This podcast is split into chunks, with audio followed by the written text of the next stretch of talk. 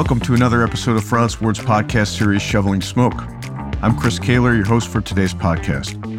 The last year has seen a large number of changes in labor and employment law. The changeover from the Trump administration to the Biden administration has taken deeper root, and the appointments at various agencies are starting to have more tangible effects. Frantz Ward's Labor and Employment Group will be taking a deep dive into some of these developments at our annual day-long seminar at the Cleveland Metro Park Zoo on June fourteenth. So we thought we'd identify some of the issues that are bubbling on the employment front and at the same time provide a preview of that seminar. Here with me today to give us some perspective on what's going on in this area is my partner, Christina Niro. Christina is a member of Frantz Ward's Labor and Employment Group. She advises employers in a broad range of employment law matters, from discrimination, retaliation, wrongful discharge, and harassment claims, to cases involving contract disputes and restrictive covenants. She has tried cases in state and federal courts and represents employers in various state and federal administrative agencies. Christina also provides employers of all sizes with day-to-day preventative counseling on the whole spectrum of employment topics. She spearheads the firm's OSHA investigation and compliance activities, and she's OSHA thirty certified. She regularly advises employers regarding OSHA compliance and preparation of and implementation of written safety programs. Hi, Christina. Thanks for being with us today. Hey, Chris. Thanks. Looking forward to the seminar? Always. This is, uh, I think, my eighth year. I've got my math right. My first was I was very, very pregnant with my daughter. And um, it's a fun day. We get to see people that sometimes we don't physically see all year long because so much of our interactions are Zoom or phone or email, what have you. So uh, it's it's a great opportunity for us to see physically uh, the people that we work with all the time, and of course for our employment uh, professionals that we work with to get updates and practical advice on um, the employment law issues they're dealing with every day. Who's your uh, ideal audience for this? Sure, really anybody who is involved in human resources. Attorneys, certainly in-house counsel, uh, dealing with employment issues, people in H R functions, all employment professionals, really.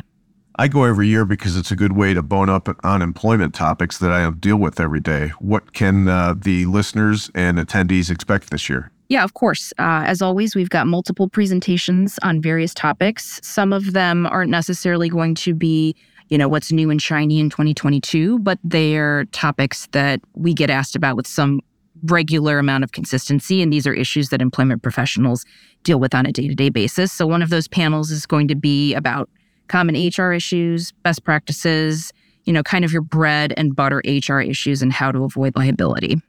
What are the bread and butter issues that you encounter most often, which we'll hear about at the seminar, I assume? Sure. You know, certainly as we see more and more states updating and changing laws about cannabis. Drug testing is a question that I get frequently, particularly with uh, multi-state employers. The landscape right now continues to be varied. Uh, we're medical right now in Ohio, but there was a, a proposal that's been put before the Ohio legislature. It doesn't look like it's going to go anywhere fast there. Governor DeWine says he would veto a bill to fully legalize marijuana in Ohio, but of course, you know, if lawmakers don't pass the bill, supporters can still collect the one hundred thirty thousand odd signatures they need, and they can put the measure on the November ballot, and then it can become law through a ballot initiative versus, you know, some act of the legislature. So, you know, employers are sometimes actively and proactively dealing with these issues. Some employers are kind of holding tight until they absolutely have to make changes to their policies and practices. But those are definitely conversations I have all the time with clients. Drug testing goes, you know, hand in hand with issues like criminal convictions and background checks. So there's going to be one entire presentation that's kind of dedicated to those issues. Are employers changing their requirements or relaxing their requirements on things like drug testing and criminal background checks in the midst of the labor shortage? Yeah, I mean, we continue, like you said, to be in a very, very tight labor market. In my experience and speaking with you know, clients in various industries, I do think it is industry specific. Your manufacturing, your construction industries are definitely continuing to take a more conservative approach because they do have all of these, you know, health and safety guidelines that they've got to be concerned with. They've got to be concerned with OSHA, federal agency, and perhaps, you know, state OSHA equivalents. Marijuana is still, you know, an illegal and unlawful drug according to federal law. So there's still that federal aspect that they're grappling with. But you know, other employers who aren't in such heavily regulated industries are becoming a little bit more flexible simply by virtue of the fact that they need to have bodies in positions. And if they're going to be eliminating everybody who pops positive for marijuana, they're not going to have anybody to run their company. You mentioned health and safety. Is COVID still an issue? It is an issue, uh, I think, that we can safely say will continue to be an issue in the workplace. Doctors are still learning and studying about the effects of COVID, the different symptoms and effects of long COVID in particular. You know, long COVID, the federal government has said, can be a disability under the A D A. C D C continues to update its guidance on COVID vaccines. It just did so last week. And we've got, you know, another panel discussion that's going to be dedicated to not just COVID, but these kind of A D A disability issues. COVID's definitely going to be, you know, part of that conversation and our conversations for a long time coming, I think. What else on the disability and A D A side is, is bubbling? Sure. So what constitutes an essential job function has kind of been in flux since COVID. We've now settled into, I would say, a little more uh, our new work routines. And so actually our one of our presentations is going to be a panel discussion with two in-house attorneys who are going to talk about what's changed, what stayed the same in their experience, and um, you know, how they are interpreting, for example, in-person attendance as an essential job function, given the changing landscape and, frankly, the inconsistency in kind of legal interpretations of that concept post-COVID. So remote work is having an effect on application of A D A? Absolutely. I know we always have updates on what's happening with federal administrative agencies. I, as I indicated at the beginning, I, I assume this is changing pretty dramatically over the last two years because of the changing of the guard. What's going on with these agencies? Yes, so definitely lots of changes, as you mentioned, to the heads of these federal agencies with the incoming Biden administration. Some drastic changes were promised on the campaign front, and many of those have at least started to come to fruition. I think the first one that we've heard a lot about recently is the Federal Trade Commission, the F T C, and their proposed essential ban on non-compete agreements. Non-compete agreements are something that employers rely on. You and I draft and analyze and enforce those all the time for executives and, and key sales positions and other people. So the F T C and their new proposed ban, which has not worked its way through the court systems yet, but that's definitely a topic that will be a part of a presentation on all of these federal administration agency updates. On this non-compete issue, and again, you and I know this, a lot of uh, states are moving towards banning those as well. Is this signaling an eventual end in the use of non-competes, do you think? Uh, you know, it's hard to say. We're always going to have certain states that take a more conservative approach, certain states that are, shall we say, more progressive in their approach. But I think we can safely say there's been some consistency now over a period of months and years in this tightening of the labor market. And so, you know, employers, states, we all want to make sure, courts, frankly, too, that people have jobs, and any restriction on the movement of employees between companies, I think, you know, is something that we're going to have to be thinking about loosening up here a little bit. If we want to keep people, again, keep people in those positions doing work for these companies. So employers might have to let their employees go somewhere else and figure out how to protect information or trade secrets or customer names while letting their employees go elsewhere. And that's that's basically, you know, the argument that we're hearing from these federal administrative agencies. You don't need a non-compete. You've got other things like confidentiality provisions, right, that protect what is essentially your valuable trade secret information. You don't need the non-compete if you've got the confidentiality piece of it. Okay. What's going on with the Department of Labor? There's always something going on with the Department of Labor, Chris. We've got uh, new guidance on handling telework under the Fair Labor Standards Act and the F M L A. Lots to flesh out there. Also, it seems like we've always got updates on independent contractor rules. Those never seem to stay constant, so you'll you'll hear about those in this this same presentation. Artificial intelligence has gotten a lot of buzz, really, in the last couple of months, too. There was new guidance. Well, it's not... Not so new, but the E E O C has come out, you know, on artificial intelligence. And as a matter of fact, yesterday, the E E O C the F T C and uh, the head of one other federal agency came out pretty strong against artificial intelligence in the workplace. So we'll be talking about how A I and algorithms should be used and monitored so employers aren't running afoul of the various, you know, employment discrimination laws that we have on the books. Everyone wants to work smarter, not harder.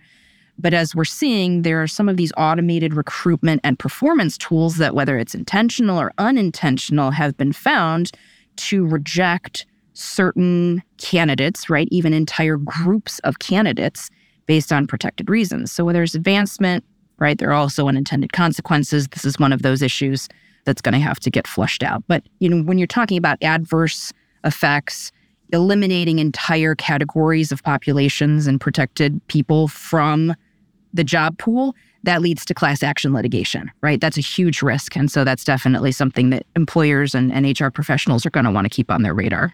Right before I was getting on this podcast, I was putting together a settlement agreement, and I was considering whether or not I could put in confidentiality or non-disparagement provisions. I heard there's yep. a new new rule on that. What's going on there? Yes, this is the uh, McLaren-Macomb decision that was out of the National Labor Relations Board.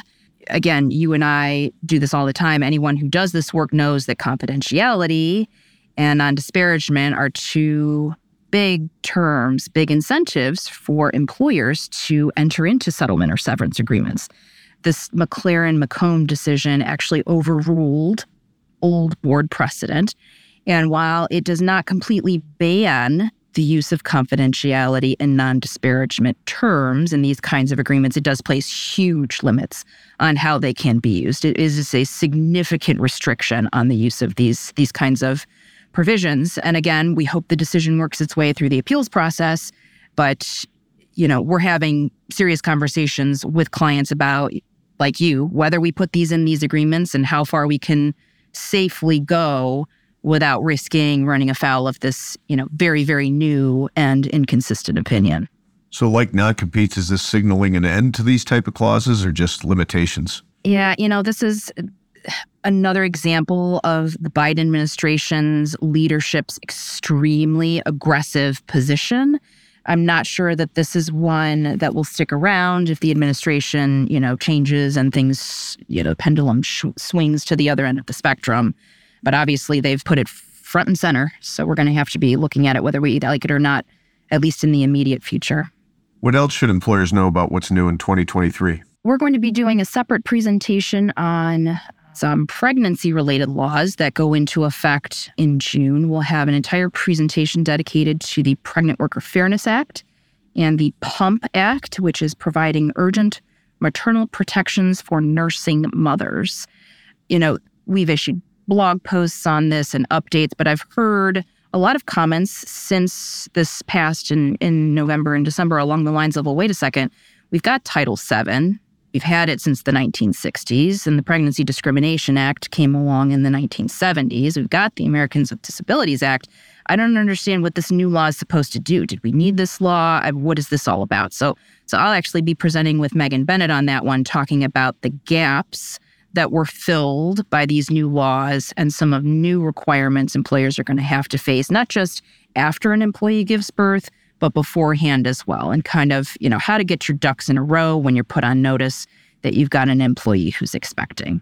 Well, it seems like a day isn't going to be enough to cover all the topics that you have going. I've gone to your seminars in the past. You always have a fantastic lunch speaker. Do you have somebody lined up for that? We do. Um, you know, as always, lots to discuss, but anyone with exposure to our firm knows that Frantz Ward's very active in the community. We give back. We're interested in investing in what's happening in the community, and our lunch speakers always have that same kind of flavor. So I'm going to keep it close to the chest on that one, but um, but we've always got somebody good lined up. Good. Now, this is at the zoo, uh, most importantly, so they sometimes bring out animals for the crowd. Any feedback on what uh, animals they're going to have this year? I don't, but I know it's not going to be snakes, because every year I make them promise me that they will not bring out snakes, and every year they've held true to that promise, so it's you know, something small, something that's, you know, can be brought inside and that, uh, you know, isn't going to be dangerous, certainly to any of our attendees. But, uh, you know, lizards, fine. Rodents, fine. No snakes. Otherwise, I'm out. Christina, thanks for providing a preview and a, and a little flavor for what's been going on in the labor and employment world and what things our clients and H R professionals need to look at in the future. In case anyone is interested in attending our seminar, there's information on our website, frantz ward dot com, and we hope you can join us. Thank you. I hope to see everybody there. That wraps up another episode of Shoveling Smoke. Thanks for checking in with us, and we hope you listen next time. Shoveling Smoke is a production of Evergreen Podcasts. Our producer and audio engineer is Sean Rule Hoffman. Thanks for listening.